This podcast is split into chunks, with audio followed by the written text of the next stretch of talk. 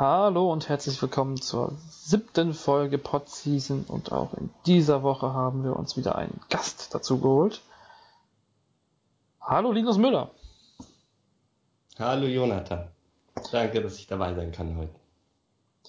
Bekannt bist du ja aus der Line-Up jetzt hier mit deiner Glosse Klatschpappe und dem einen oder anderen ähm, Artikel aus Bamberg. Und ja, wie immer auch dabei natürlich Lukas, bei dem es gewittert. Hallo Lukas. Hallo. Ich denke, es geht noch gerade so klar, dass ich auch verständlich bin. Ja, wenn dir Donner zu stark wird, dann wird er zu stark. Dann machen wir einfach weiter mit unseren Themen, genau. dann bist du halt einfach weg. Reden wir zu zweit weiter. Nee, ähm, fangen wir vielleicht einfach gleich mit dem Team an, wo der Himmel auch noch etwas bewölkt ist, wenn man das mal so sagen darf. Ähm, zumindest ist die Stimmung etwas bewölkt, nachdem es ja in Gießen einen Komplettaustausch hier gab. Und nachdem es jetzt ein paar Wochen lang relativ ruhig war und nur die Pro B mehr oder weniger Aufmerksamkeit hatte, gab es in dieser Woche die nächste BBL-Verpflichtung, also die nächsten beiden BBL-Verpflichtungen gab es zuletzt. Und der erste Spieler, über den wir reden möchten, ist quasi direkt schon ein Fall für Lukas zum Aussprache-Doktor hier und an dem sicherlich auch die ein oder andere BBL-Hallensprecher noch sich vielleicht verschlucken wird. Cale Luck wechselt nach Gießen. Ähm, geschrieben Locke. Deswegen mal gucken, wie viele Hallensprecher es so aussprechen werden. Ja, sportlich bleiben wir mal. Der Big Man was er wohl sein wird, war zuletzt im Kosovo und dort hat er vor allem auf der 4 und vor allem auf der 5 gespielt. Und wurde der Pressemitteilung jetzt aber als 3-4er angekündigt. Ähm, dann gleich mal direkt an Lukas als Experte für die neuen Spieler in der Liga. Welche Position schätzt du, wird er einnehmen können oder welche Position sollte er einnehmen können nach deiner Meinung?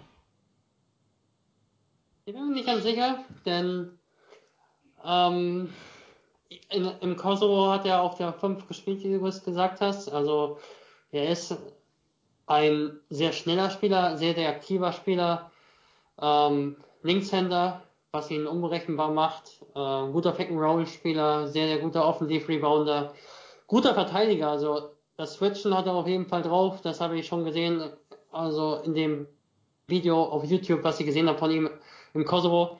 Und äh, ja, im College hat er echt klar die Position 4 gespielt in einem Team, das ja relativ undersized ist oder war. Ähm, ja, es erinnert mich so ein bisschen an Keith Ramsey damals in Hagen, der die 4 und die 5 gespielt hat und auch so teilweise auch den Aufbau genommen hat. Also gefühlt macht er einfach alles. Also und ich glaube, wenn du die Stats dir anschaust bei den vergangenen Stationen, siehst du vor allem viele Punkte, viele Rebounds, auch ein paar Assists, Ballverluste, auch manchmal Dreier. Also recht viel. Also ich denke, seine Stärken liegen aber vor allem im Pick and Roll und darin, dass er halt auch mal ja, unkonventionelle Sachen, also weil aus, aus dem Rebound heraus nach vorne pushen kann, äh, Coast to Coast gehen kann, ähm, auf der 5 mit dem Gesicht zum Korb stark ist, ähm, ich sehe ihn ehrlich gesagt auf der 4 und auf der 5. Äh, hinter Aqua als den zweiten Fünfer. Oder und als den ersten Vierer. Beziehungsweise mit äh, Abrams. Aber wir werden sehen. Also äh, in der PM wird nicht umsonst von Ingo Freier von der Bezeichnung Forward gesprochen, wobei ich auch gar nicht weiß, ob er den Begriff Center überhaupt benutzt. Das ist bei, ähm, bei Freier ja über das im Gießener Spiel im Moment das die Frage, wie sieht dieser Kader aus? Ähm, wie wird er, wer wird da welche Rolle übernehmen? Das ist echt, äh, da macht die, Verpflicht also die Verpflichtung von Locke, macht da keine, bringt da keinen Fortschritt irgendwie, um zu sehen, um da irgendwie eine klare Struktur zu sehen. Spieler für Jahr 1, 2, 3, 4, 5. Ähm, wobei dann natürlich wieder äh, die Frage ist eh, wie, wie, wie positionsgetreu ist man 2017 noch. Aber ja, da wird man sicherlich noch bis zu den ersten Testspielen, die nun bald auch in einem guten Monat oder etwas mehr als einen Monat in Gießen hier losgehen werden mit dem Turnier mit Bonn, Bonn Frankfurt und Göttingen. Ähm, da wird man sicherlich die ersten, die ersten Eindrücke haben. Ja. Da, da wird auch unser Wettermann Jonathan sicher direkt vor Ort sein, Eindrücke liefern. Was mir bei der Verpflichtung von Lack gut gefällt, ähm, wie bei den anderen Verpflichtungen von Gießen auch, ist wieder, dass es ein junger Spieler ist, der in einer unterklassigen Liga angefangen hat oder in einer nicht so starken Liga und sich jetzt hier beweisen kann. Für fast alle Spieler, die Gießen jetzt neu verpflichtet hat, ist die Bundesliga eine große Chance. Talent ist da, was ich bei Lack gesehen habe. Und äh, Freier lässt ja einen Spiel, Spielstil spielen, äh, wo Spieler ihre Freiheiten gut ausleben können, wo sie Möglichkeiten haben, ihr Talent dann zu zeigen. Und äh, da bin ich sehr optimistisch, dass viel Energie dann im Team steckt und guter Wille, dann auch diese Chance zu nutzen in der BBL. Und ich glaube, das ist für so ein Team mit einem Etat wie Gießen eine sehr gute Grundlage. Spannend ist vielleicht auch bei, bei Lok, also er ist erst 23, wird glaube ich jetzt im August 24 und hat eine Saison auch in Mexiko vorher schon gespielt und jetzt zuletzt eben im Kosovo, unter anderem zusammen mit EJ Paul, ähm, der vor zwei und vor drei Jahren in Gießen unter Vertrag war.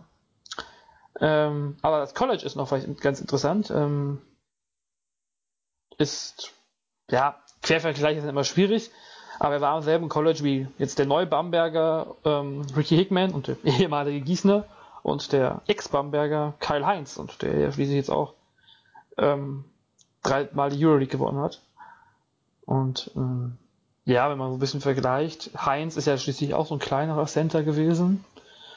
Ähm, ohne jetzt zu viel vergleichen ja, zu möchten. Ich habe sogar ich habe ehrlich gesagt direkt an Karl-Heinz gedacht. Also ich wollte es eigentlich überhaupt gar nicht sagen, denn eigentlich ist ja peinlich, also irgendwie so ein Euroleague-Center zu vergleichen mit einem, der sein zweites, in sein zweites äh, Europa-Jahr geht. Aber ähm, ist schon ähnlich. Also jetzt wo du sagst, also ja, da sind schon Parallelen da. Vielleicht funktioniert es ja. Ich habe Heinz damals zum ersten Mal gegen Tübingen im Testspiel gesehen und habe mutig prognostiziert, dass das ein sehr guter Backup für Tibor Bleis wird.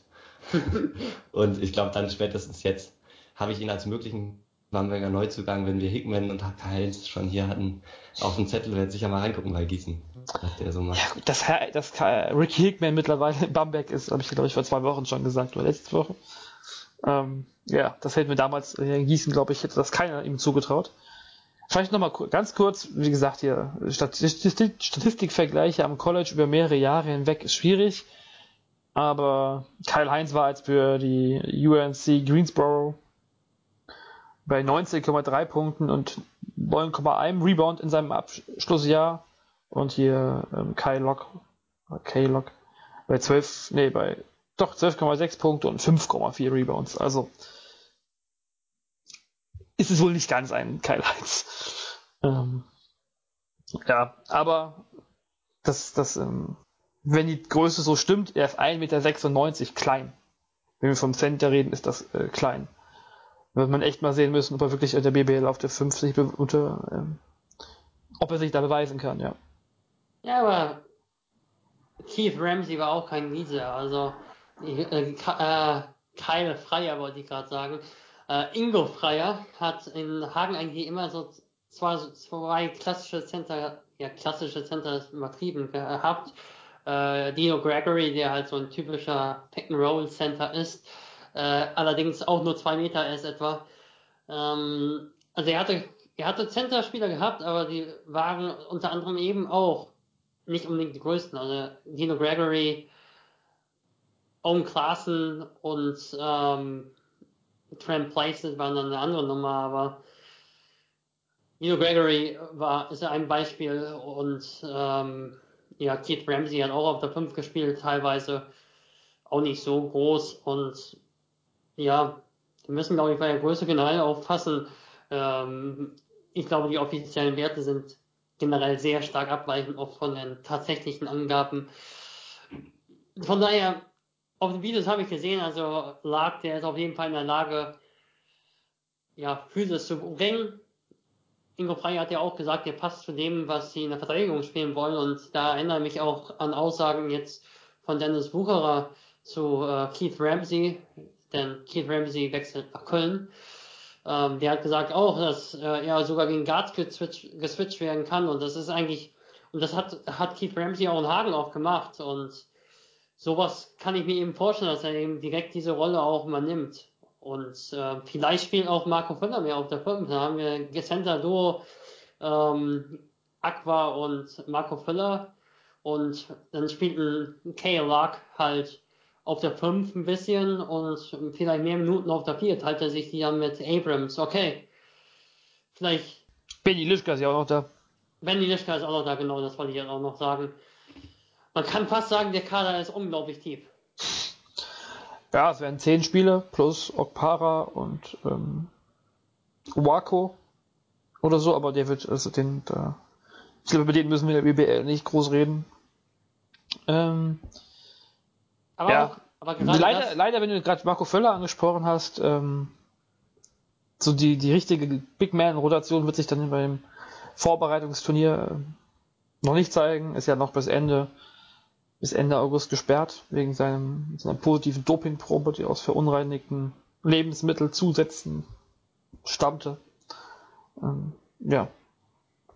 Ja, aber was du auch ja, oh, was wir jetzt auch gerade sehen, also in meinen Augen sind einige Big Men da, also sehr, sehr viele Big Men und wenn wir dann schauen, wir kommen gleich auf einen anderen Guard zu sprechen, ich wollte mal die, ein, die Überleitung einläuten, ähm, ja, dann sind, wenn jetzt noch ein Center käme, dann sind doch recht wenige Guards da, also ähm, ja, nee, also mit dem Center rechne ich, äh, hast schon recht, eigentlich nicht mehr. Damit jetzt noch irgendjemand kleineres als als letzter Ausländer und äh, letzter Spieler fürs Team kommt. Äh, Wer spielt bei Gießen, wenn Davis mal ausfällt? Also der Starting Point Guard von Gießen potenziell, wenn der mal ausfällt, wer spielt dann Jonathan?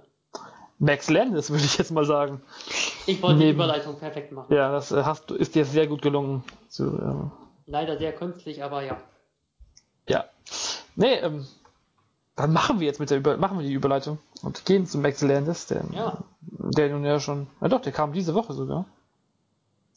Die Zeit äh, in der Offseason ist immer so fliegend. Letzten Montag war das schon. Ähm, ja. Die Podseason, die das habe ich versaut, scheiße. Jetzt Max haben wir unseren ersten, unseren ersten Spieler haben wir gleich mal mit Kai Heinz verglichen. Mit wem kann man euren zweiten Neuzugang vergleichen, Jonathan? Ist das ein Brian Roberts? Ist das ein Kyrie Irving, Jonathan? Na, ich hoffe nicht, dass er getradet werden möchte. Ähm, äh, den Max Landis würde ich jetzt zumindest mal rein optisch mit Max DeLeo ver vergleichen. Zumindest hat das Lukas gerade in unserem Vorgespräch schon getan. Ich klaue das jetzt einfach. Ähm, ja, Max Landis, äh, es ist so ein bisschen Lukas Steiger in, in, in schwach oder so also nicht in schwach, sondern rein, also äh, Lukas Steiger wirkt ja sehr, sehr muskulös, sehr äh, breit manchmal für den Guard. Ähm, das wirkt Landis eigentlich nicht. Der ist eher so der, ja, der typische Guard, Körperbau. Aber was ich gesehen habe von ihm war auch, ähm, da war er relativ unbeteiligt im Spiel. Hat letztes Jahr in Belgien gespielt bei, wo habe ich es mir aufgeschrieben? Okapi als ja, nicht, dass ich wieder hier Belgien und. Ähm, und oh, die nennen sie, sie haben so einen schönen Wortwitz, die nennen sie ja Alster. Also ja, genau. Das, äh, ich habe dreimal nachgelesen, oh. ob das, was das jetzt soll. Ähm, nicht, dass ich hier wieder Okapi mit dem einen Verein aus ähm, äh, Rumänien vergleiche, wo damals Ricky Hickman herkam. Da habe ich nämlich seinen ersten Verein von Hickman als belgischen Verein neulich also verhunzt. Max, Max Lendes der erste All-Star im Team? äh, ja, wahrscheinlich eher nicht. Also, das befürchte ich zumindest mal. Ich, prinzipiell würde ich jetzt davon ausgehen, weil er war am Ende des Jahres wohl zu schlecht für Belgien, für die, für die, für Alster. Für die Alster. Hm. Seltsam, seltsames, seltsames Wortspiel, was die Belgier dann gekriegt haben. ähm, nee, also erst nach Zeitungsberichten ist er so fünf, sechs Spiele vor den Playoffs ähm, ist er aus dem Team geflogen, ist glaube ich sogar entlassen worden, wenn das die Kugelübersetzung von dem Niederländischen richtig war. Und ja, hat vorher 24 Spiele gemacht für, in der belgischen Liga. hat er aber auch etwas mehr als 20 Minuten pro Spiel gespielt, siebeneinhalb Punkte, hat aber nur 32,4% Dreier getroffen. Das war am College, wo er vorher war, noch deutlich mehr, da waren es 45,6% von 8,3 Versuchen, die er pro Spiel genommen hat. Also, wenn man da von Scharfschütze redet, dann tut man das, glaube ich, zu Recht. Hat er jetzt in der, in der, in der ersten Profisaison noch nicht unter Beweis gestellt, muss man mal sehen. Ähm, ja. Das Lukas. könnte aber gerade auch so ein Spieler sein, der einfach unter Ingo Freier, unter diesem Trainer, der diesen besonderen Spielstil hat, doch richtig profitieren könnte, oder? Ja, also ich, ich finde schon, dass, er, dass dieses Profil von ihm da reinpasst. Ähm, ein Dreier, der, äh, ein Guard, der Dreier wirft, so rum, nicht andersrum. Ein, Guard, der, ein Dreier, der Guards wirft, den möchten wir nicht sehen im, in der BBL. Ähm, das kann schon sehr gut passen. Ähm, ja, die, die, die Assist-Werte oder so sind jetzt nicht sehr besonders. Also so der, der Kreative für seine Mitspieler war er wohl nicht. Auch im College nicht. Ähm, ich aber, glaube, das ist so ein Spieler einfach. Ja, der kann in der zweiten Welle der muss in der zweiten Welle, Welle die Welle bekommen. Also wenn Transition läuft, äh, Landis kommt nach, kriegt den Ball, wirft einfach drauf. Also dann haben, manchmal haben solche Spieler dann ähm, das Potenzial, mal heißt es auch, also letztes Jahr hatte ähm, Hagen auch so einen Spieler, der relativ klar so in meinen Augen der sechste Ausländer war oder fünfte, ich weiß nicht, wie viele sie hatten. äh, das war Chris, Chris Haas der kam vom College und ähm, ja, er war, war ein reiner Werfer eigentlich. Und ähm, ich glaube, er hatte ein, zwei Spiele, in denen er heiß gelaufen ist. Und ich glaube, das ist die einzige Chance für einen Spieler, für einen reinen Werfer, äh, um in der BWL zu bestehen. Also er muss, er muss Würfel bekommen. Also was ich gesehen habe, defensiv war es nicht gut. Also ich glaube nicht, dass er, um den Vergleich nochmal aufzugreifen, also dass er auf dem Niveau von Max Leo verteidigt. Ich glaube, dass er einfach vor allem ein guter Werfer ist und ähm, ja, er muss werfen. Ich sehe ihn aber auch nicht in einer so großen Rolle und deshalb hoffe ich für Gießen, dass es noch ein Guard kommt. Für mich ist es ein Spieler, der manchmal 5 Minuten spielt, manchmal 10 Minuten, manchmal 25 Minuten, wenn er einen guten Rhythmus bekommt, aber vielleicht schon so der, der Spieler, der auch wenn er natürlich ja, im Ausländerkontingent steht, wovon sich natürlich gerade die Deutschen, gerade die, äh, die Teams aus der unteren Hälfte viel erhoffen, weil die deutschen Spieler ja aufgrund der Rarität, die sie eben sind, sehr, sehr hohe Gehälter oft äh, haben. Ähm, ja, deshalb erhofft man sich natürlich auch einen leistungsstarken ausländischen Spieler. Aber ich bin mir bei ihm, wie gesagt, nicht so sicher. Also ich glaube auch, Ingo Freier hat sich relativ rar gehalten mit äh, Worten zu ihm. Ich glaube nicht, dass in ihm, ich glaube nicht, dass in ihm die ganz großen Erwartungen äh, liegen. Können was ja, große Leistungen betrifft. Ja, können ja noch mal kurz auf den, ähm, wer es jetzt nicht im Kopf hat und nicht die Wechselbörse ähm, von Basketball.de nebenbei offen hat, wo wir auch um mal ein bisschen Werbung zu machen, wo alle News zu den Spielern verlinkt sind, Zugänge, Abgänge und auch alle Spieler, die jetzt noch keinen neuen Vertrag irgendwo unterschrieben haben, aufgeführt sind. Ähm, ja, bei Gießen haben wir jetzt D. Davis als klar, also wahrscheinlich als klaren ersten Point Guard. Und dann haben wir Mauricio Marin, Austin Hollis und eben Max Landis als die weiteren Guards. Eventuell noch Jamar Abrams. Ähm, nee, ist ja, nee, Quatsch. Doch, Abrams, doch. Vier, genau. Abrams, ja. Drei, drei. Genau, der, nee, der ist nur drei. Bei Hollins war die Frage, ob er zwei oder drei spielt. Ähm. Mhm. Das müssen wir auch noch sehen müssen. Ich wäre hier bei Landis auch in eine ähnliche Richtung gegangen wie Lukas, was die Rollenverteilung angeht, weil Freier diese Rolle, die er zum Beispiel Devin White hier angeboten hat, oder die auch ein Bell als Shooting Guard eher, der auch mal Point Guard gespielt hat, dann einnehmen konnte, die ist natürlich attraktiv für, für Spieler. Und wenn Freier in die Davis da seinen Starting Point Guard sieht, der das Spiel für ihn macht, äh, kann er da vielleicht dann auch die finanziellen Ressourcen so einsetzen, dass er in den Point Guard investiert und auf Backup dann mal schaut, ob da was kommt von Landis, ob das eine Möglichkeit ist oder Ähm, Ob es am Ende nicht reicht, dann hat man da vielleicht mal Möglichkeiten. Viel Geld kann der in dem Fall ja wirklich nicht kosten. Ja, wer die Rolle Belgien wird dementsprechend klein sein. rausgeflogen ist, der ist dann sicherlich, sicherlich ein Schnäppchen und vermutlich auch froh, dass er wieder in, also in der BBL gelandet ist, die ja jetzt mit zu einer der besseren europäischen Ligen zieht, zählt. Ich Ähm, finde, Genau. Linus spricht da auch einen guten Punkt an. Also Ingo Freier, wir ziehen jetzt auch immer den Vergleich. Also ich finde auch, das Team sieht auch schon, wenn noch ein Guard kommt, wie ein Ingo Freier Team aus. Also ähm, er hatte oft so drei Guards. Also er hatte David Bell, der eigentlich so der typische Shooting Guard war, aber dann zum Point Guard irgendwie wurde und das gut gemacht hat. Ähm, also Shooting Guard, Point Guard, David Bell und dann hatten sie äh, Niklas Geske oder äh, Ole Wendt als klassischen Backup auf der Eins und dann hatten sie Jefferson, hatten Dave, David White ähm, und ja, Jamal, Nixon hatten sie noch gehabt und sie hatten diese drei Guards eigentlich und ich sehe da ich sehe da in Hollins, den Austin Hollins nicht so. Also er ist für mich eher so der McKinney-Typ, der klassische Flügelspieler, auch wenn er nicht so groß ist.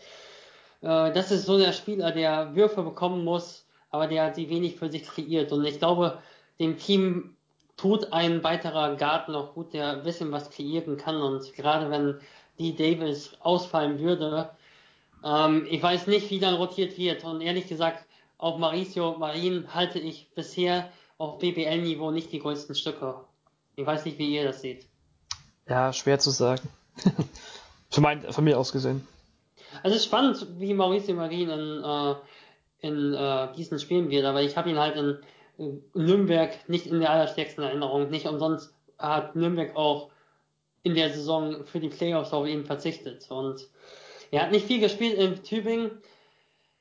Vielleicht ist die Situation bei Ingo Freier die ideale für ihn, aber es ist nicht so, dass ich mich sonderlich wohlfühlen würde als Fan, wenn die Guard-Riege dann wirklich hieße, äh, D. Davis, guter Point Guard, äh, Max Landis, wenig Erfahrung in Europa, Mauricio Marin und Austin Hollins. Also das wäre schon ja riskant, sag ich mal so. Gerade wenn wir über Aus Ausfälle sprechen von D. Davis eventuell.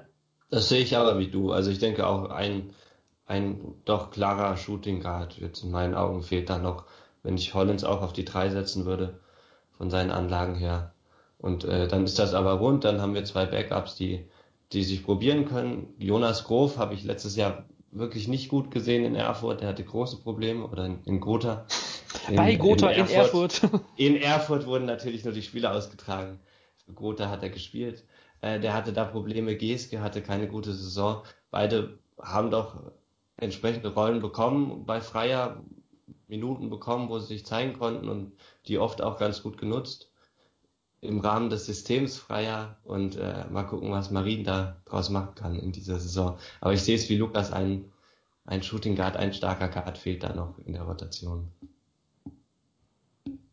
Ja, also eigentlich, wenn jetzt, wenn jetzt kein Guard mehr kommen sollte, dann wäre es irgendwie verwirrend, dass das ein, ein freier Team sein soll. Aber ich glaube, wir werden ja wirklich viel abwarten müssen, wie, wie sich die, wie sich die Mannschaft da wirklich zeigt.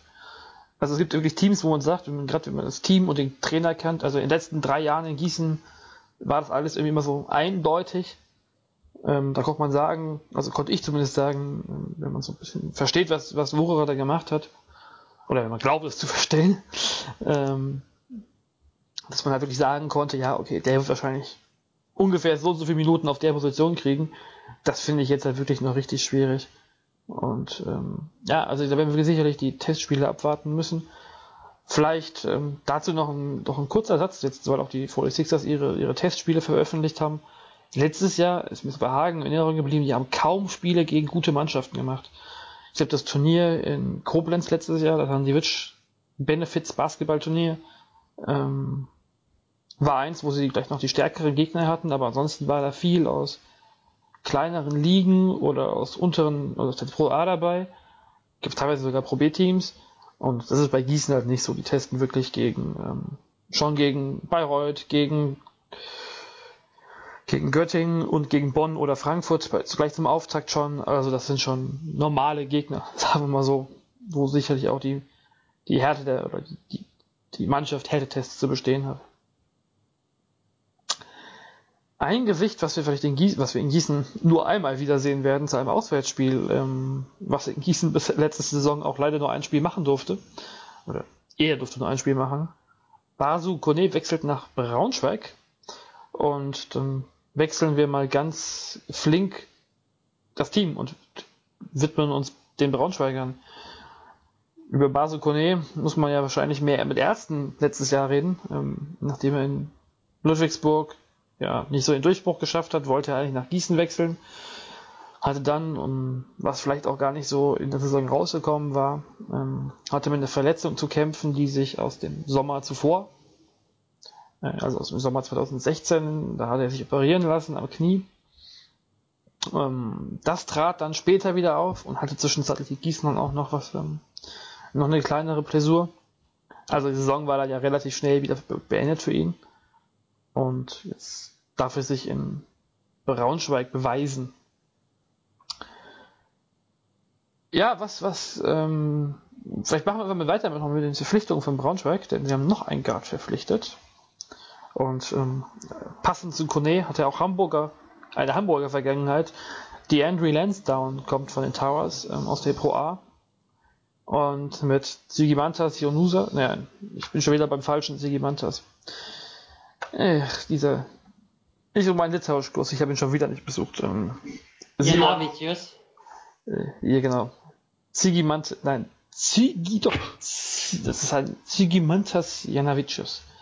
Ähm, Basil Kone, DeAndre Lansdowne und Thomas Klepatsch, falls der jetzt richtig ausgesprochen ist, ähm, sind die, sind wahrscheinlich die Guards, die Braunschweig in die Saison führen werden. Oder mit denen Braunschweig in die Saison gehen wird ja, ähm, Meinung zu dem Quartett? Ich, ich bin positiv überrascht. Also, ähm, ich bin durchaus angetan. Also, Sigmantas Neanavicius hat sehr viel Erfahrung gesammelt, schon auf hohem europäischen Niveau. Ich glaube, über ihn haben wir gesprochen. Kein Werfer, aber er ist einer, der im Pick and Roll zum Korb gehen kann und seinen Mitspieler einsetzen kann. Nicht so kreativ, aber eben ein typischer Spielmacher der sich bewiesen hat als Spielmacher. Dann äh, Thomas Klepper ist es ein sehr, sehr guter Werfer, hat das gar nicht gezeigt in der vergangenen Saison, hat aber auch lange pausiert von der Preseason. Und dann ist es schwierig, aber er hat in der wichtigen Phase der Saison äh, gezeigt, dass er ein guter Werfer ist und dass er auch ein guter Passgeber im Pick and Roll ist. Ähm, kein überragender Spieler, aber ein sehr solider Spieler.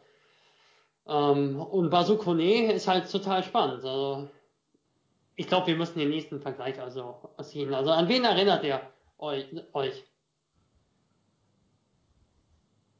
Ist das nicht so schwierig, oder? Also, das wird mutig, glaube ich, jetzt. Gehst du in Richtung Dennis Schröder, Lukas? Kann man so sagen. Also die beiden sind ja nicht, sind nicht nur Kumpels, sondern ähm, die spielen auch unglaublich ähnlich mit mehr Erfolg bei Dennis Schröder, klar. Noch. Aber noch, noch genau, noch. Sie trainieren hier, glaube ich, auch aktuell, zumindest ist ähm, zusammen, ich glaube zumindest, dass sie zusammen trainieren, oder zumindest ist Basu Kone, ähm, wenn man seinem Instagram-Account folgt, im Moment in Atlanta. Und ähm, ich kann mir nicht vorstellen, dass er da alleine Urlaub macht.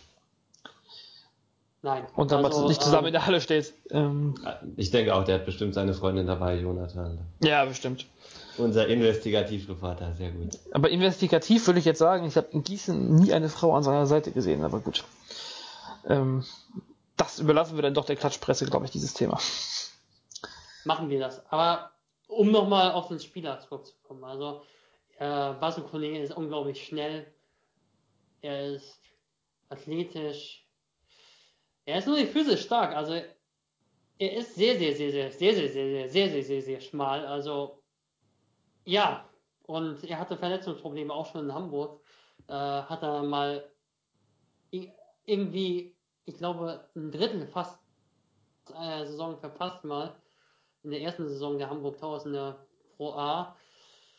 Und ähm, was spielerisch betrifft, seine Schwäche ist sicherlich, ähm, sind sicherlich die Turnovers. Also er hat immer viele Turnovers gehabt, immer so an die vier oder über drei Ähm, aber er muss, er muss lernen, also. Und ich hoffe einfach, dass er dieses Jahr einfach mal bekommt und selbst ein Carlos Medlock, also ein guter Point Guard, der hatte auch vier Ballverluste, glaube ich, fast im Schnitt, oder drei, aber genauso viele Assists etwa, ein bisschen mehr Assists, glaube ich. Und äh, hat trotzdem einen guten Job gemacht im Braunschweig. Und ich glaube, Basokone ist genau der Spieler, der als deutscher Spieler, und das ist auch ganz wichtig in meinen Augen, ähm, kleine Teams sind oft sehr abhängig von ihren ausländischen Spielern, aber er kann eben noch so ein siebter Spieler sein, der einiges bringt und vielleicht ist das sogar einer, er hat einfach der, der einfach trotzdem ein Leistungsträger ist, also trotz äh, der Tatsache, dass er bisher auf BWL-Niveau noch nicht diese Verantwortung übernehmen durfte, denn er ist ein Spieler, der einfach gerne Verantwortung übernimmt, kein so guter Werfer, aber äh, hat ein sehr gutes Auge für den äh, freien Mitspieler im Pick and Roll. Vielleicht neigt er zu ein bisschen zu sehr den abrollenden Mitspieler zu suchen. Also er mag dieser L. Hoops. Ich weiß noch nicht, wer Daniel Theiss ist in äh, Braunschweig. Sittmar und Theiss ist ja gerade abgehauen. Ähm, ebenfalls Pick and Roll ist eine Stärke von ihm und auch kann er gut direkt zum Korb durchgehen und abschließen. Gut, hat einen guten Floater. Also ich erinnere mich an ein 30-Punkte-Spiel gegen Gotha. Der Wurf ist nicht so sein Ding, aber ähm, auch bei Dennis Schröder wurde es besser. Von daher, wenn er ein paar Mal drauf wirft auf den Korb, vielleicht stellt sich eine Konstanz ein. Dazu hat Simon Linder ja auch mal was gesagt. Also Spieler müssen auf den Korb werfen und ja, dazu hat auch Holger Schwindner allen voran was gesagt. Also, dass ich Simon Linder und Holger Schwindner jetzt in einem Satz und einem Zusammenhang bringe, das ist auch eine hohe Kunst, aber ähm, ich sehe einfach bei ihm das Potenzial, dass er ein Leistungsträger sein kann, weil er ein Leistungsträger sein will. Du hast das 30-Punkte-Spiel angesprochen. Ähm, das war in den Playoffs letzt, äh, vor zwei Jahren oder anderthalb, äh, vorletzte Saison mittlerweile. Ähm, das war das zweite Spiel von der Serie. Hamburg hatte in Gotha das erste Spiel gewonnen.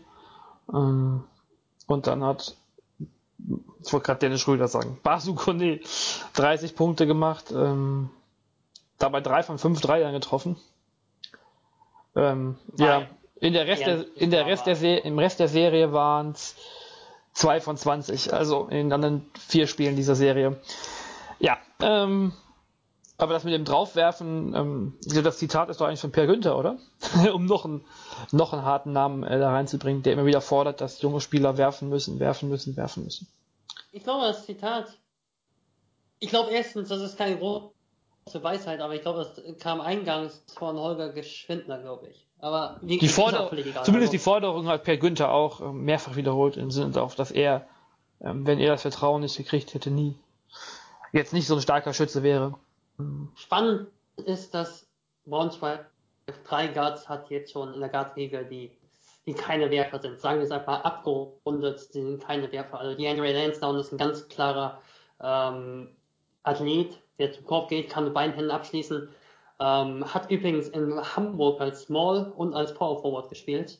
Ähm, in Herten, in der Pro B hat er als Shooting Guard gespielt. Ja, mal sehen, vielleicht wird, äh, wird er als Small Forward eingeplant werden und er ist als Guard vorgestellt worden. Also da bin ich mir noch nicht ganz sicher, aber gehen wir erstmal davon aus, dass er Shooting Guard ist. Also das ist so eine kleine, so ein kleines, ja, so ein kleiner Makel vielleicht, dass sie eigentlich mit Klapper jetzt nur einen wirklichen Werfer haben auf den kleinen Positionen, aber ich glaube ganz ehrlich, Braunschweig arbeitet nicht mit viel Geld und ich sehe Spieler im Kader jetzt schon, die viel Potenzial haben und äh, viele verschiedene Spielertypen trotzdem. Also Lansdowne, ein physischer Guard, äh, dann der um, Floor General mit Janavicius und äh, Kone als Kreator, als 1 gegen 1 Spieler, äh, Pick and Roll Spieler. Ähm, ich find, und Klepper ist dann eben noch als Werfer. Ich finde, das ist eine ganz interessante Mischung. Wie seht ihr das? Ich war letztes Jahr, bin ich so ein bisschen zum Fan geworden, muss ich sagen, von Braunschweig. Äh, vorher habe ich mir Sorgen gemacht, als ich den Kader gesehen habe, wie alle. Ich glaube, jeder hatte die auf Platz 18 getippt vor der Saison.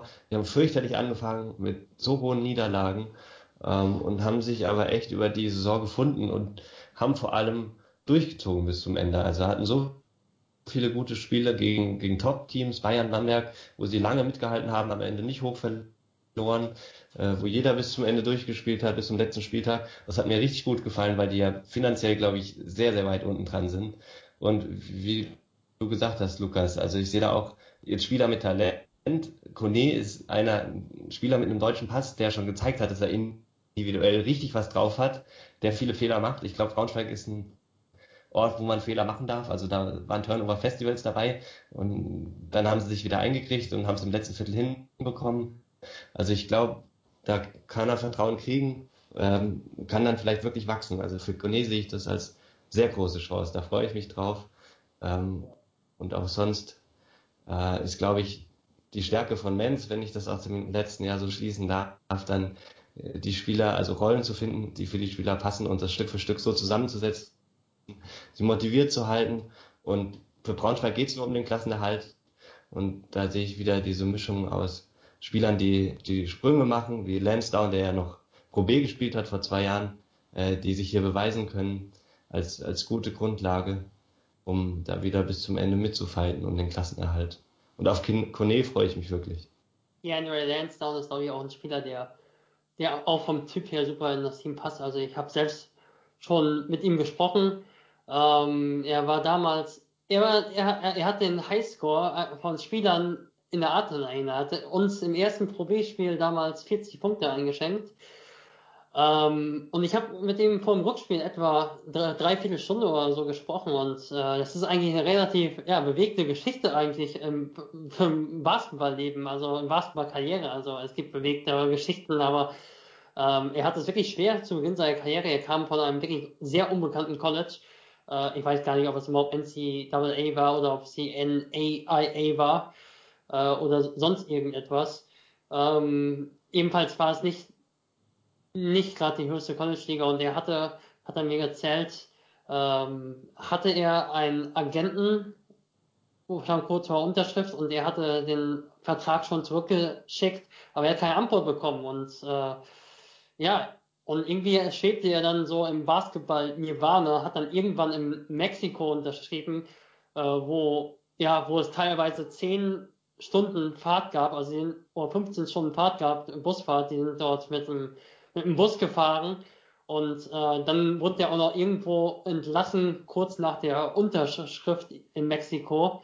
Also er kam ordentlich herum und dann ist dann irgendwann in Herten angekommen und hat einfach die Liga auch in Herten, das mit Abstand schwächste Team in der ganzen Pro B äh, Nord war, äh, hat er sowas von dominiert. Und ich habe damals eigentlich schon gedacht, dass er eventuell mal den Weg in die BBL schaffen kann und er ist einfach ein super Typ, also der, der weiß genau, wo seine Schwächen liegen. Er weiß zum Beispiel, zumindest hat den Eindruck, er weiß, dass er nicht der beste Werfer ist. Er weiß, ähm, weiß aber einfach immer hart zu arbeiten und er ist einmal, der immer seine Mitspieler supportet und ähm, übrigens ein guter Kumpel von äh, Chad Topper, der ja in Ludwigsburg in Quadenburg gespielt hat, in der BWL und in Bayern, in München. Ähm, also, er ist ein Spieler, der einfach auf dem Boden geblieben ist immer auf dem Boden geblieben ist und äh, einfach ein super Teamspieler vor allem ist. Der ist individuell, er ist nicht der beste Werfer und ähm, er ist ein Spieler, der dann oft unkonventionell zum Kopf sieht, aber ähm, der immer viele Rebounds holt, der überall seinen Eindruck machen kann. Der ist einfach so ein Glue Guy. Und ich glaube, solche Spieler sind auch wichtig. Also wenn wir auch sehen, was ein ähm, Jamal Boykin gemacht hat oder mit dem Team, also nicht unbedingt spielerisch, aber äh, nach seiner Nachverpflichtung war schon was anderes, so ein bisschen, fand ich. Und er kann so eine Rolle wie er, also so ein Luca kann er eben sein, denke ich. Das passt bisher ganz gut bei Braunschweig. Wenn wir schon, ähm, du hast eben angesprochen, das College, er war bei, dem, bei der Fort Lewis Universität, Universität, University, wie auch immer. Ähm, das ist NCA 2. Also, da ist er mit 18, 1861 Punkten Topscorer der Geschichte. Also kein Spieler hat in der Universität mehr Punkte gemacht als er. Ja. NCA 2 College einzuschätzen sind, glaube ich, schwierig. Und hier, ich habe eben bei, bei, ähm, bei Max Landis, glaube ich, gesagt, dass er aus, aus Mex in seine Karriere in Mexiko begonnen hat. Oder bei, bei Locke. falsch, löschen bitte alles. Das war hier der Andrew Lansdowne hat seine Karriere in Mexiko begonnen, bevor er dann über Herten und Hamburg jetzt nach Braunschweig gekommen ist. Und ähm, trotz, trotzdem eigentlich egal, ob NCAA 1 oder 2, wenn du in so einem Umfeld bist und bist der beste Spieler deines Colleges und die Leute drumrum und die anderen Studenten feiern dich, weil du der stärkste Spieler bist und dann willst du deine Profikarriere draus machen, natürlich weißt du, du spielst nicht in der höchsten äh, College-Liga und kommst dann trotzdem irgendwo an, fährst dann mit dem Bus, kannst die Sprache nicht richtig und sich dann hochzuarbeiten. Und auch in Gießen sind es jetzt Spieler, die schon so ein Jahr so erlebt haben und den nächsten Schritt machen, in Braunschweig jetzt auch. Äh, die sind schon mal angekommen, die sind geerdet und haben sich bis zu dem Punkt Braunschweig schon hingekämpft. Die kommen ja nicht an und sagen, ja, damit habe ich was erreicht. Das macht mir immer richtig Spaß, solchen Mannschaften dann zuzugucken. Und wenn du so Insights noch hast und so Geschichten erzählen kannst von Lansdowne, ich glaube, das ist auch was, was die Braunschweiger Fans dann freuen kann, mit dem wenigen Geld so eine Mannschaft mit Identität zusammenzustellen. Dieser alte Spruch, ich will nur, dass sie kämpfen, und dann gehe ich zufrieden nach Hause, auch wenn es dann mal nicht reicht gegen die stärkeren Teams. Funktioniert auch nicht immer, aber ich glaube, ähm, da hat Braunschweig bis jetzt viel richtig gemacht. Und Lansdowne, nach der Geschichte klingt er wieder nach einem Spieler, wo es Spaß macht, den zu verfolgen, dann, wo der Weg dann auch hingehen kann. Wir haben ja hier den, den Weg letztes Jahr von unserem Bundesliga-Topscorer gesehen, der in Baunach angefangen hat und jetzt in Spanien spielt. Ich glaube jetzt in der zweiten türkischen Liga, aber er hat äh, sein Geldkonto wahrscheinlich deutlich erhöht. Das sicherlich. Genau, der hat Marcus Knight. Ich wollte gerade auch nochmal sagen, über wen wir gerade reden, falls, ähm, falls der Knight Rider mittlerweile in Vergessenheit geraten sein sollte. Ähm, nicht wirklich. Ja, nicht, nicht wirklich möglich, aber man weiß schon. Ähm, ein Spieler, der auf alle Fälle schon aus der BBL jetzt nach Braunschweig kommt, ist Scott Etherton. Ähm, das ist mal wieder auch, ähm, fand ich schon eine sehr überraschende Meldung, dass das, als das bekannt wurde, dass sich der ehemalige Göttinger Center mittlerweile und jetzt ähm, zusammen zu den nördlichen ähm, Kollegen anschließt. Ja, ähm, viel, viel Neues kann man ja über ihn, glaube ich, nicht sagen. Ich versuche jetzt den Namen nicht mehr auszusprechen, weil ich glaube, dass es falsch ist. Ähm, Wenn heute der Tag der Vergleiche ist, kann man den mit Grossell vergleichen? Haut das gut hin? Also die beiden habe ich relativ identisch gesehen in der letzten Saison. Und nachdem der eine nicht gehalten werden konnte, quasi fast den gleichen Spielertyp von einem Abstiegskandidaten ebenso Göttingen geholt, ist, glaube ich, eine, eine richtig starke Verpflichtung für Braunschweig. Also mit so einem Transfer hätte ich nicht gerechnet. Am Ende war, Gött war, Göttingen ja auch Elfter in der Liga, also es war ja nicht ganz so so weit unten waren sie am Ende ja wirklich noch nie, auch dank Braunschweig und Fechter, aber ja.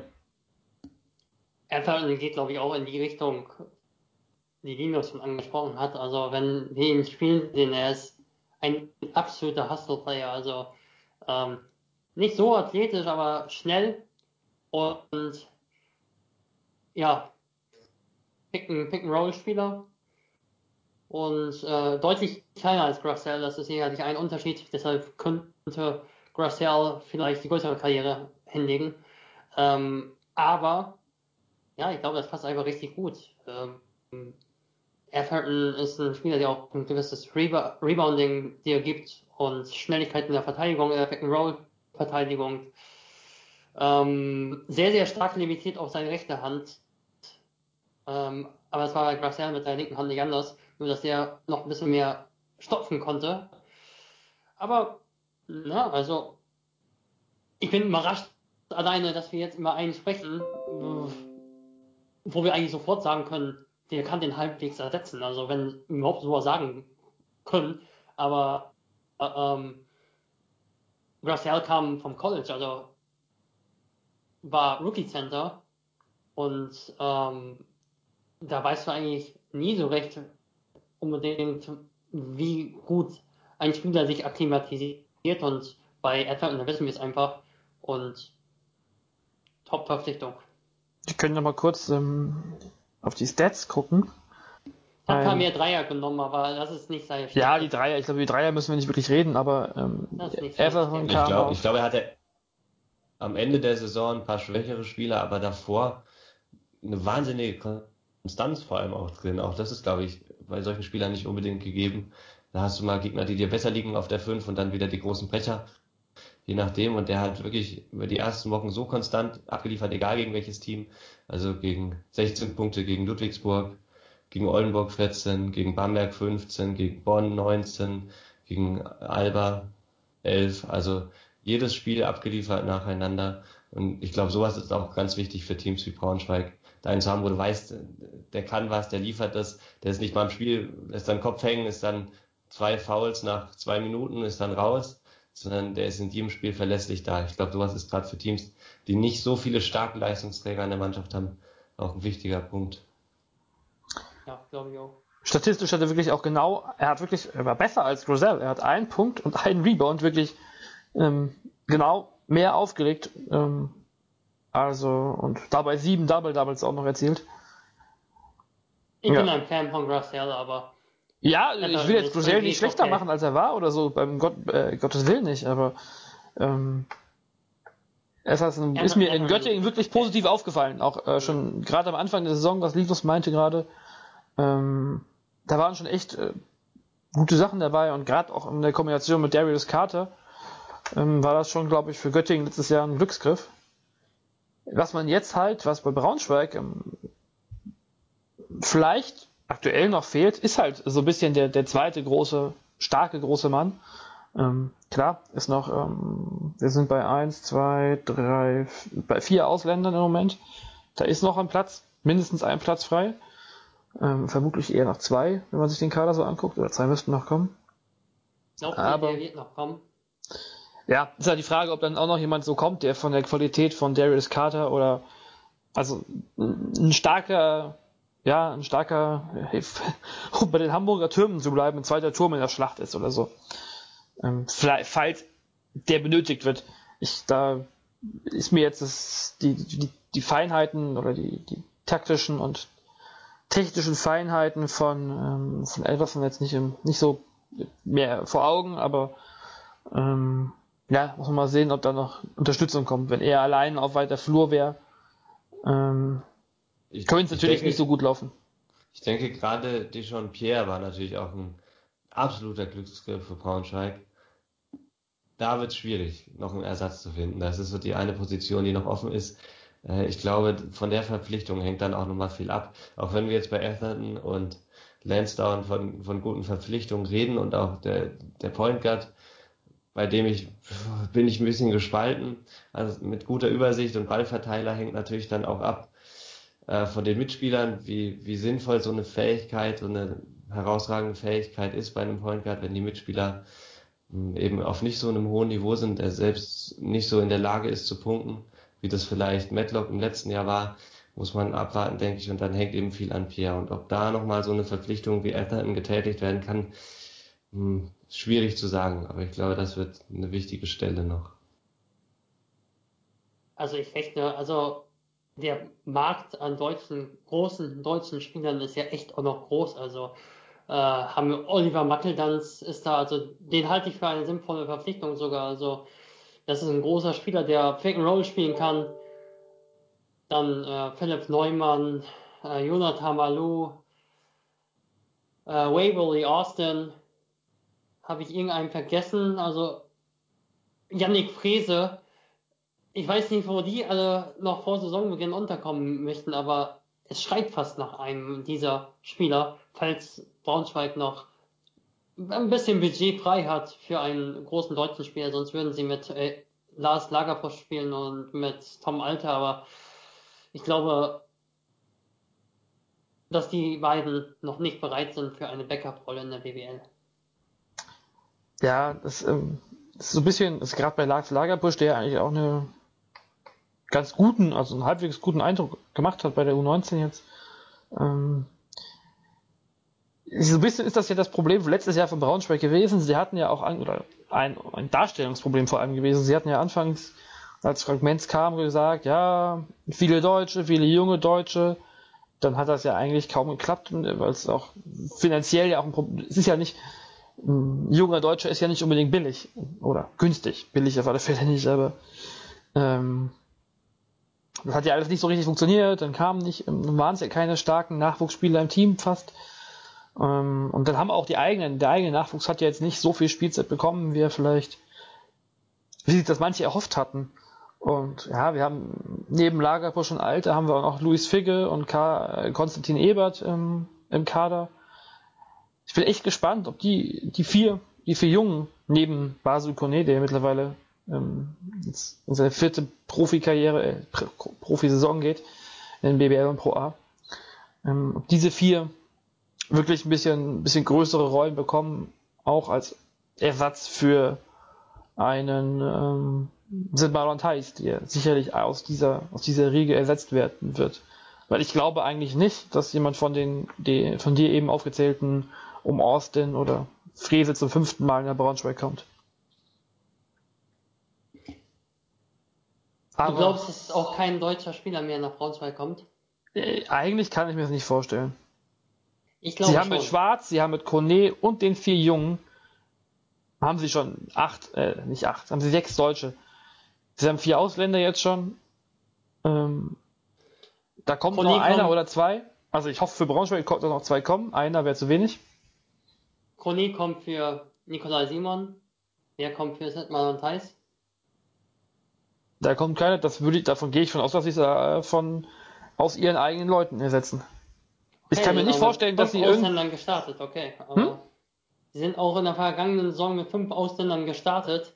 Allerdings ich, halte ich das schon für wirklich, für wirklich verfrüht auf Tom Alte und Lars Lagerpusch als Backup Center zu, ja, auf die zu setzen. Denn von der U19 zur BBL ist es ein himmelweiter Unterschied. Aber es ist halt auch ein himmelweiter Unterschied von letztes Jahr mit fünf Ausländern zu starten äh, und dann jetzt finanziell auf ähm, noch ein noch einen gestandenen BBL-Profi wie ein Austin, äh, Waverly Austin oder Yannick Frese zu gehen. Also ähm, ich weiß nicht, ob sie das Risiko eingehen müssen, finanziell. Sportlich klar, also wenn, wenn sie die Chance hätten, wäre so, ein, wär so einer von denen, die du gerade genannt hast, super. Aber ja, Linus, vielleicht jemanden sagst- wie, wie Johnny Malou könnte ich mir vorstellen, aber Ja.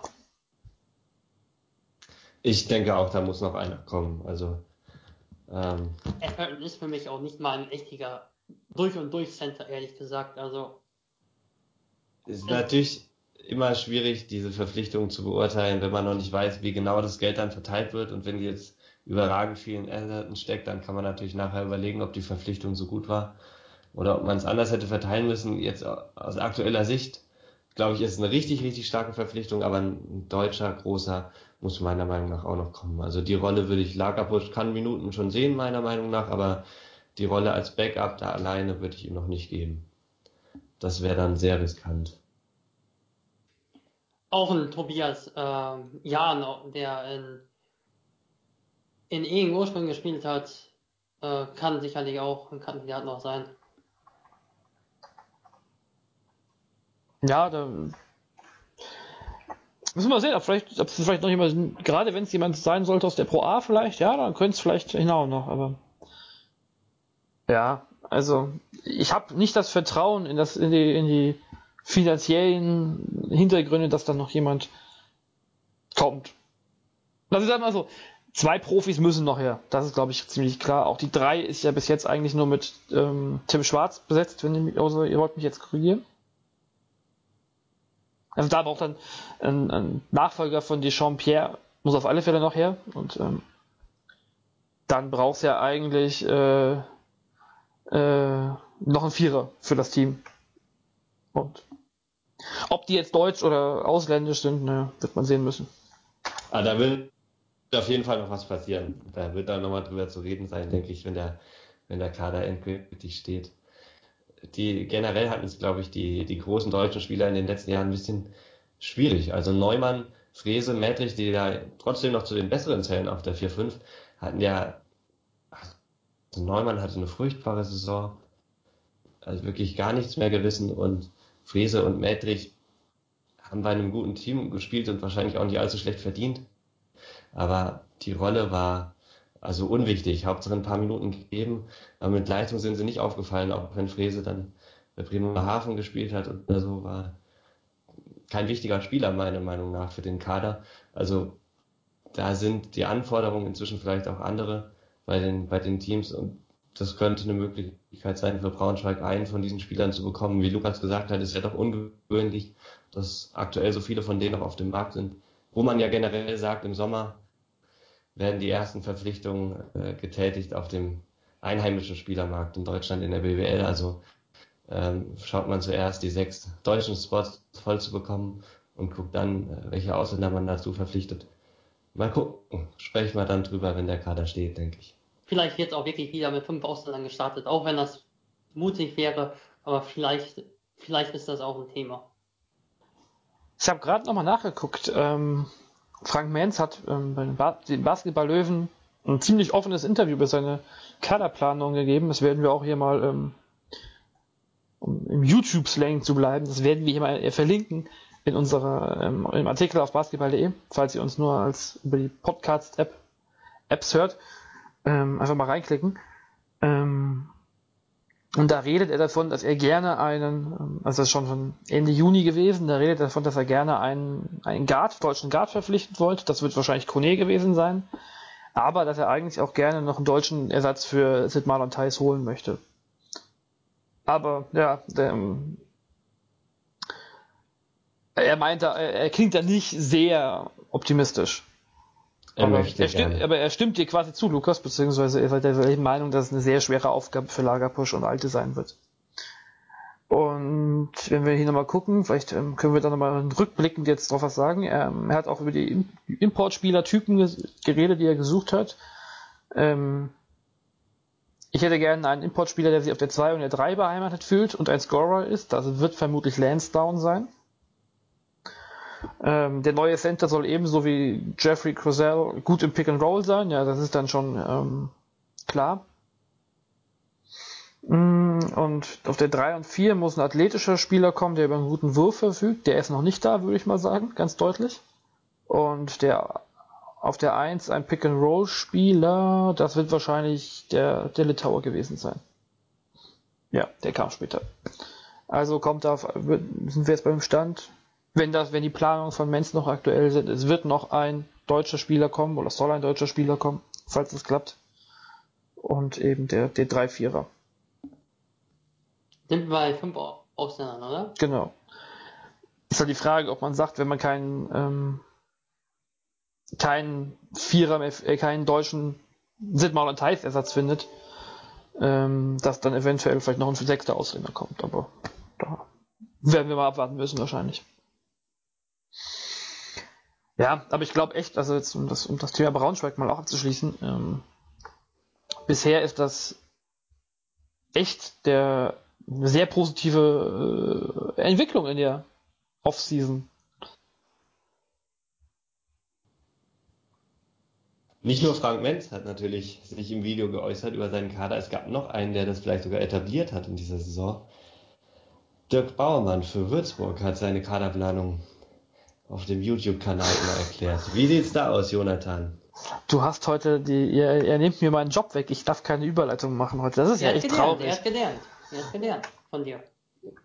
Ähm, ja, Würzburg hat auch ein, ich will nicht sagen Königstransfer, aber die haben schon eine echte Hausnummer verpflichtet. Cliff Hammonds kommt aus Ludwigsburg an den Main und ist damit der letzte Neuzugang von Würzburg und Bauermann. Ähm, ja, wahrscheinlich über Cliff Hammonds muss man ja, glaube ich, nicht mehr so viel reden. Den kennen wir ja alle. In Berlin damals schon richtig stark gewesen. In Ludwigsburg einer der Garanten für die gute Saison gewesen. Aber trotzdem, ähm, was macht, wenn die Würzburger ihn noch nicht so verfolgt haben, was macht Cliff Hammonds aus? Linus, vielleicht fängst du mal an. Du hast es ins Spiel gebracht. Ich habe es ins Spiel gebracht, ich fange an. Äh, Defense. Defense ist Defense, Defense, Defense. Dirk Bauermann, jeder, der ihn kennt, reduziert ihn noch auf seine Defense. Ich glaube, da hat sich die letzten Jahre dann doch auch manches auf der offensiven Seite getan, dass sein Spiel dann doch, oder das Spiel seiner Mannschaft dann doch moderner inzwischen. Äh, aber Cliff Hammonds und Dirk Bauermann passt, also passt zusammen wie Kyle Heinz und euer neuer Gießener Spieler. Also da haben sich wirklich zwei gefunden, denke ich. Und als ich die, die Pressemitteilung gelesen habe, habe ich nur genickt. Also besser konnte die letzte Verpflichtung nicht bekannt gegeben werden. Clemens und Bauermann Defense auf der Point Guard Position. Ein ruhiger Organisator mit Erfahrung, der den Ball nicht zu lange dribbelt, der nicht zu viel für sich selbst machen muss. Äh, der schaut, was dann für ihn übrig bleibt, was die Offense gibt, der aber mal auch mal Initiative ergreifen kann, wenn es notwendig ist. Ich denke, da hat Baumann seinen Wunsch Point Guard gefunden.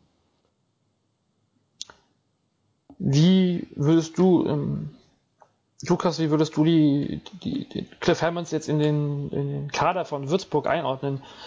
Wie passt er als Guard da in die, in die vorhandene Guard-Riege?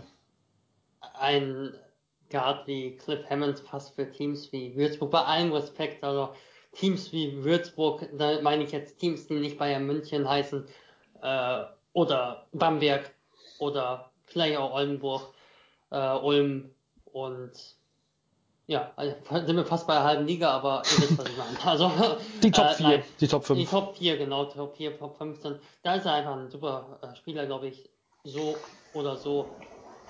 Wo ich nicht wirklich ganz schlau wäre, ob, ob man ihn als guten Werfer bezeichnen kann. Also irgendwie, er wirft kaum, aber irgendwie wirft er dann plötzlich und trifft den mit einer unglaublich, ja, fast unglaublichen Konstanz in Dreier, obwohl er den eigentlich er quasi kaum nimmt. Also theoretisch könnte der mit 0 von 0 aus einem Spiel auch gehen. Äh, war vielleicht auch mal der Fall. Ähm, aber ähm, auch das ist nicht so schlimm und äh, wir erinnern uns an Steffen Hamann. Also ich glaube, Cliff Hammonds ist die bessere Version von Steffen Hamann. Ähm, und passt auch gut in den Basketball, der in der BWL gespielt wird. Sicherlich nicht der super Pick and Roll Point Guard, aber eigentlich einer, der alles so ein bisschen kann und äh, vor allem weiß, was seine Mitspieler können. Das ist ganz auffällig, wenn man auf, auf Cliff Hammonds Dreierwerte guckt. Der spielt, der wirft seit, seit seiner ersten College-Saison hat er, glaube ich, immer 30 plus, irgendwas zwischen 30 und 40 Prozent getroffen. Ja, ähm, er, ist, er ist stabil. Ob das jetzt, ja, okay, in der Summer League hat er mal einen, ja, bei drei Spielen, okay, das ist dann auch kein, kein Maßstab, aber da hat er mal ein bisschen weniger, gibt's 28,6% getroffen. aber ansonsten war das, also was ich jetzt gerade gesehen habe, waren das so gut wie immer, okay, hier in einer College-Saison war er auch bei 28, aber ansonsten war er immer bei, ähm, bei 30 plus, äh, plus X, und einstelliges X. Also das ist schon, ja, kein überragender Wert, aber für sicherlich auch kein, kein, den man mal einfach so draußen stehen lassen darf. Er hat mal in Banvit, glaube ich, äh, bei Banvit, Bandema hat er, glaube ich, mal in der Türkei knapp über 50% Freiwürfe nur geworfen. Also das ist kein wirklicher Naturellwerfer, Natural Shooter, aber das ist halt so einer, irgendwie, der hat einfach so eine unglaublich hohe Spielintelligenz. Also der kann nicht werfen, aber wenn er drauf wirft, dann geht er rein. Und irgendwie so, so würde ich das beschreiben. Und ähm, ja, also er ist einfach, für mich ist er fast eine Garantie dafür, dass Würzburg in der kommenden um die Playoffs mitspielt. Also ich, ich bringe das mal einfach so als These. Ich glaube, Bauermann hat auch immer betont, wie wichtig der Point Guard als verlängerter Arm für ihn nochmal ist. Also da legt er wirklich viel rein.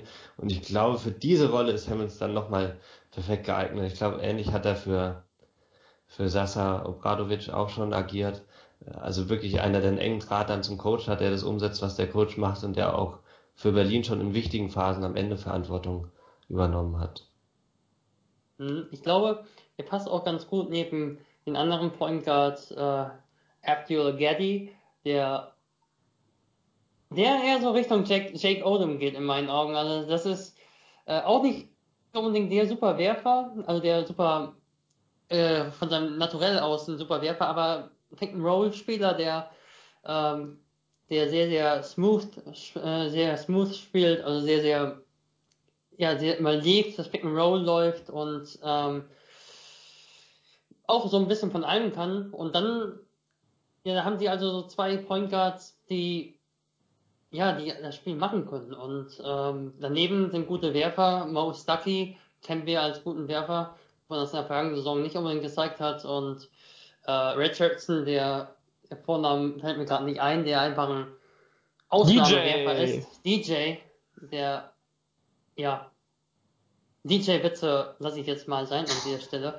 ähm, der einfach Ausnahmewerfer ist. Und dann ist da auch noch ein ähm, Kevicius, der das Roll mal laufen kann. Ich glaube, sie haben sehr, sehr viel Spielintelligenz im Backcourt. Also das wird ganz interessant sein. Und was ich interessant finde, ist, ob wir viel Pick and Roll sehen von Würzburg. Denn das sehe ich nicht so stark bei bei ähm, dem Bigman von Würzburg. Ich, Linus, du kennst ja Leon Kratzer, aber Leon Kratzer ist für mich nicht so der schnelle Center-Typ. Und ich glaube nicht, dass er der Pick-and-Roll-Center schlechthin in der WBL ist. Auch wenn wir jetzt bei der, bei der U20 war es, das war es, glaube ich, äh, schon gesehen haben, dass das funktioniert. Aber ich glaube, auf WBL-Niveau wird es schwierig für ihn, das zu zeigen. Ich denk, bin immer gespannt, was für eine Art von Spiel Würzburg aufziehen wird. Also, ja.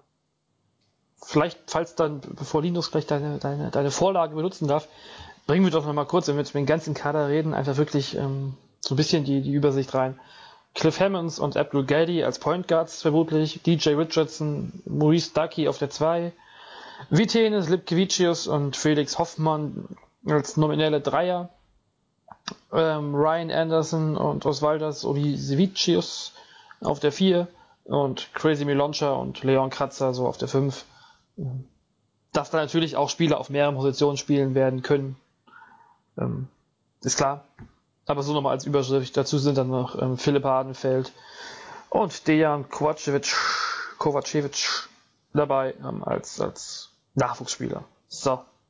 Leon Kratzer und die, das Pick and Roll im Big Man. Bitte, Linus. Und da möchte ich noch anfügen, vielleicht äh, Clash Launcher ist auch nicht nur der super Pick and Roll, sondern eher Pick and Pop Spieler. Ähm, hat dann Martin Scheller auch mal richtig vorgewarnt in einem Telekom Basketball Interview äh, ehemaliger Ludwigsburger Assistant Coach. Also, Bauermann hat eigentlich auch viel Pick and Roll gespielt in bei seinen Teams, aber die Big Men sehe ich jetzt nicht so als die super Pick and Roll Spieler. Wie siehst du das, Linus? Also die Big Men, ähm, nicht mal nur nicht die super Pick and Roll Spieler, defensiv sehe ich nochmal das viel größere Problem mit Loncha, der wirklich über seinem Zenit ist, der eine, eine herausragende Karriere hatte für einen Spieler jetzt mit einem deutschen Pass, ähm, aber auch so, der wirklich langsam war letztes Jahr defensiv und Kratzer, der sich auch, wie du richtig gesagt hast, nicht schnell bewegt, wird es defensiv auf der 5 sehr, sehr spannend und äh, offensiv ist es das gleiche.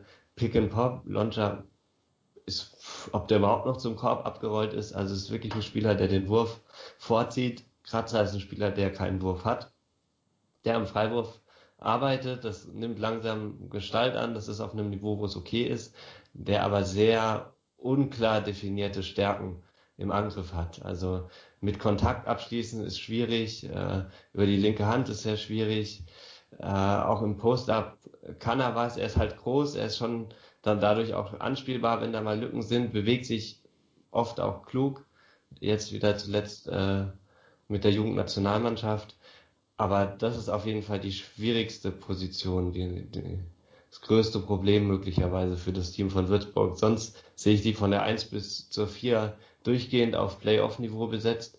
Von DJ Richardson halte ich sehr, sehr viel, auf den freue ich mich besonders in dem Kader. Äh, zwei spielintelligente Point Guards, wie du gesagt hast, äh, die viel ausmachen, meiner Meinung nach wenn man so viel Talent im Kader hat, gute Schützen auf dem Flügel. Das Wichtigste ist der Ball, dass der Point Guard den Ball abgibt. Aber auf Center könnte es Probleme geben für Würzburg. Vielleicht hilft der Anderson.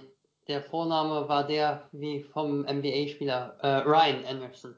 Vielleicht spielt er auch mal auf der 5. Also was ich gesehen habe, der ist nicht so der super Werfer, ähm, ist vielleicht auch nicht so der eher Bruiser, wie man sagen würde. Also der, der mega hart in den Kontakt geht und äh, für Angst und Schrecken in der Zone sorgt, aber vielleicht kann er auch mal die 5 spielen und damit seine Schnelligkeit, denn die hat er definitiv auch ein, zumindest das Pick and Roll ein bisschen äh, beflügeln. Und Launcher zum Beispiel dann, wenn die beiden zusammen auf dem Feld spielen, dass Launcher vielleicht eher dann außen steht für den Dreier und äh, Anderson das Pick and Roll läuft. Die Schnellabrolle, die sehe ich eben nicht so vielleicht auch nicht die absoluten Top Pick and Roll Point Guards, aber ähm, ich glaube, dass die wirklich variantenreich spielen können. Also selbst ähm, auf der 3 Lipkevich, es kann noch ein bisschen das Pick and Roll laufen. Ähm, und ja, Hammond zumindest okay und äh, Geddy und DJ Richardson, wie du angesprochen hast, ein super Werfer. Erinnert ein bisschen an Julius Jenkins. Dann äh, Oli Savage ist bin ich auch gespannt. Die hatte super Assist-Werte in Litauen für einen Vierer. Haben ganz interessante Leute. Also, es ist echt verfrüht, aber riecht so ein bisschen nach Playoffs, oder? Was sagst du, Jonathan? Ja, also ähm, erst noch kurz die Sache zu, zu Ryan Anderson mit 2,7 Meter sieben, offiziellerweise. Ähm, ist er ja nicht nur schnell, sondern auch groß. Also von daher könnte man sich sicher die, die Variante mit ihm auf der 5 ähm, teilweise vorstellen. Und ja, aber ich glaube selbst, wenn jetzt der, der Center hier oder die Center-Position nicht die herausragende ist in Würzburg, ähm, das sieht schon sehr nach einem Team aus, was um die Playoffs spielen muss, was in die Playoffs kommen wollen muss. Ähm, denn also wenn die Würzburg wieder, also ja, erstens können sie sich keine Enttäuschung erlauben fast nach dem letzten Jahr und auch dem, dem Ende vom Jahr davor. Und ja, also ich gehe davon aus, dass das Team sicherlich ein, eine Mannschaft sein wird, die den Playoff-Kampf aufnehmen wird und sehr gerne sehr positiv gestalten werden würde. Mit der Verpflichtung von Bauermann waren letztes Jahr ja schon hohe Erwartungen dann verknüpft. Also ich glaube, die Fans hatten sich da auf jeden Fall was erhofft. Und äh, es hat dann nicht so geklappt, aber ich sehe den Kader vor allem defensiv viel stärker in dieser Saison. Also Bauermann hatte jetzt die Möglichkeit, Spieler zu holen, äh, die er möchte, die in sein Konzept passen. Vorher war der Kader, also da war so wenig defensives Talent vorhanden, offensiv gut, aber defensiv äh, kaum Spieler, der da den Unterschied machen konnte oder das Konzept von Baumann so umsetzen. Deswegen sehe ich einmal die, die Identität klarer von Bauermanns Stil, das wird viel helfen. Äh, Geld hat Würzburg auch. Also ich glaube, die sind auch finanziell äh, äh, zumindest kurz vor Playoff-Niveau, wenn nicht auch schon drin. Äh, und ich sehe die auf jeden Fall in den Playoffs in dieser Saison. Der Kader, was Lukas auch gesagt hat, viele interessante Spieler. Was mir so ein bisschen auffällt, es geht nicht so in eine Richtung. Man hat nicht das Gefühl, ah, der hat jetzt hier auf die Athletik gesetzt oder ähm, ganz, ganz stark hier auf europäische Spieler nur, sondern der hat sich so ein bisschen was zusammengesucht. Das Beste aus beiden Welten, möchte ich fast sagen. Ähm, hier mit zwei, mit zwei spielintelligenten Litauern, äh, mit zwei, äh, zwei guten Deutschen, einem ganz jungen und einem sehr erfahrenen auf der Center-Position mit äh, wurfstarken Guards äh, aus den USA und Hammonds als, als Lenker. Also die Mischung ist wirklich interessant in, im Kader. Gerade nochmal hier ähm, noch eine Sache über Ryan Anderson gefunden. Er war ja schließlich bester Rebounder in Belgien. Ähm, also das ist ja auch ein Spieler, der, der das Rebounding sicherstellen kann, wenn wir jetzt noch von Defensive auch reden. Ähm, ja, das ist schon wirklich ein, ein interessantes Team. Das Einzige, wo ich jetzt sagen würde, warum ich jetzt nicht, also wir jetzt schon in dem frühen Stadium eine, eine Prognose wagen würden wollen, ähm, ich jetzt habe es in diesem, in diesem Abschnitt mit den ähm, Verbkombinationen, ähm, ja, also eine Prognose, dass man sagt, dass ich sage, Würzburg kommt auf alle Fälle in die Playoffs, fällt mir vor allem aus einem Grund schwer, weil die anderen Teams ja auch nicht unbedingt schwach sind. Sie müssen ja irgendwen aus den letztjährigen Top 8 verdrängen. Neunter werden ist kein Problem, aber wen, also wer von den ersten acht ist deutlich schlechter als Würzburg? Fällt mir jetzt Vielleicht Ludwigsburg, weil da noch nicht so viel klar ist, weil mir der Kader noch nicht so klar Aber ist. Aber John Patrick hat immer die Playoffs erreicht, wenn er sein Team selbst zusammenstellen konnte. Ja, genau, das ist halt auch noch ein Punkt dabei.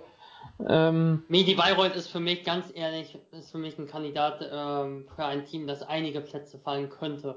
Auch wenn fast der komplette Kader gehalten wurde, sind immerhin zwei der wichtigsten, wenn nicht sogar die zwei wichtigsten Spieler neben Nate Leonard gegangen. Ja, das sicherlich. Dann ähm, werden wir noch sehen, da wissen wir halt auch da. nicht, wer kommt. Ist immer ne? ein Top-Trainer da, genau. Also, ähm, und sie haben ja vor allem auch den Vorteil der Kontinuität. Das Würzburger Team, ja, es ist, es klingt super. Wir haben es aber auch natürlich noch nicht spielen sehen. Ne? Also das, das wirkt auf dem Papier jetzt erstmal oder auf dem, auf dem Bildschirm wirkt das so, ja, das wird, das sieht gut aus. Aber ob das harmoniert, weiß man natürlich auch noch nicht. Ja. Ähm, Auch wenn ich nur, da jetzt keine, großen Skept keine große Skepsis habe. Ich würde sagen, sie sind ein Playoff-Kandidat. Also Absolut. Ich ruder dann doch schon ein bisschen zurück, aber. Absolut. Nur, nur, würdest du sagen, das ist das, ist das Playoff-Team? Gehst du ich, ich setze die jetzt einfach mal in die Playoffs. Mal abwarten, ob es dann Bayreuth wird, was rausfällt. Vielleicht Bonn Ludwigsburg. Mal sehen, verdienen sie sich gut, aber ich sehe die in den Playoffs in dem Jahr. Da lasse ich mich am Ende dran messen dann. Und was man vielleicht bei Bauermann, was ich als Bamberger noch anfügen darf, äh, Center-technisch, der erste ausländische Center, den Bauermann verpflichtet, der bleibt eh nicht. Also der kann froh sein, wenn er in der zweiten Saisonwoche noch dabei ist. Äh, da kam immer irgendwann später nochmal einer und noch einer und ein vierter. Der war es dann. Äh, vielleicht passiert da auch noch was mit einem siebten Ausländer oder so. Mal gucken, was Würzburg da noch vorhat. Ich weiß jetzt gar nicht, wie die, wie die, ob es eine Homegrown-Regelung analog der Champions League im, im FIBA Europe Cup gibt. Ähm, da muss ich auch mal sagen, dass sogar ich, äh, dass ich überfragt bin, weil sonst äh, habe ich den Überblick da eigentlich relativ gut gehabt, jetzt auch wenn, über alle vier europäischen Wettbewerbe. Aber da ist ja Theoretisch auch. Theoretisch ähm, könnte Würzburg dann noch einen Ausländer verpflichten, genau wenn die analog zur Champions League laufen würde. Ja, sie haben ja auf alle Fälle, obwohl die Launcher ist ja, weiß ich nicht, ob Launcher als Homegrown gelten würde. Ja, das stimmt, das weiß ich auch nicht. ich glaube, wir finden kaum ein Team, was keinen äh, nicht Homegrown Deutschen hat. Äh, aber das ist, das ist ein ganz anderes Thema. Ähm, allerdings ist die Frage auch, ob man sagt, ne, holen wir uns lieber einen siebten Center für die BBL und lassen äh, für die für die für den Europe Cup und lassen Launcher nur so spielen, keine Ahnung. Ähm, nee, aber es ist ja auch nur, es ist auch nur Europe Cup und sie müssen erstmal in die Qualifikation. Da wird in anderthalb Wochen der Gegner ausgelost, der erste. Und ja, auf alle Fälle tut, glaube ich, wenn wir schon beim Europe Cup sind, tut Würzburg das sicherlich auch gut, dass sie da erstens die Chance haben. Vielleicht ist das auch ein Grund, warum man dann einen Cliff Hammonds holen kann. Vielleicht wäre, wenn sie jetzt nur BBL spielen würden, gar nicht gekommen. Ähm, und es ist sicherlich auch eine Chance für das Team, sich einzuspielen, schon eine Woche vor Saisonbeginn, beziehungsweise zehn Tage vor Saisonbeginn, ähm, wenn da das erste Qualifikationsspiel stattfindet. Und wenn man so die Gegner im Europe Cup kennt, sollte das eigentlich auch mit dem Team kein ganz großes Problem werden. Ähm, ja, und dann, dann können sie vielleicht da wirklich auch, also jetzt ganz spekulativ da auch relativ weit kommen, haben wir ja jetzt an Bonn letztes Jahr gesehen. Und ähm, hat den Bonnern ja auch nicht geschadet über die Saison. Also ich glaube, Würzburg, da sind wir uns auf alle Fälle einig, ist ein Team, was wir deutlich, deutlich besser erwarten als letztes Jahr und was sicherlich um die Playoffs mitspielen wird. Ja. Ja. Dann machen wir mit so viel Einigkeit doch hier mal kurz einen Schnitt und sagen, wir sind jetzt schon hier über eine Stunde und haben eigentlich noch zwei Teams, die wir auf, auf dem Zettel haben. Dann machen wir hier mal eine Premiere heute und teilen diesen Podcast in zwei Teile und machen hier mal einen Schnitt, sagen Danke fürs Erste und melden uns dann spätestens morgen mit dem zweiten Teil wieder. Und ja, so als kleiner Appetit abhappen, wie so schön im Fernsehen vor der Werbung. Jeder ein Team, was in der nächsten Folge noch drankommt. Bayern, von den Marschner weiter. Und Bonn, die haben wir noch gar nicht gehabt und da wollen wir uns natürlich auch in aller Ausführlichkeit drum kümmern. Deswegen die Teilung. Also die zwei großen Bs, genau. Oh, oh, die zwei großen Bs. Jetzt äh, machen wir, glaube ich, ganz schnell Schluss. Das hört keiner mehr. Wir sehen uns, wir hören uns gleich wieder. Oder spätestens morgen, wenn ihr schnell dran seid.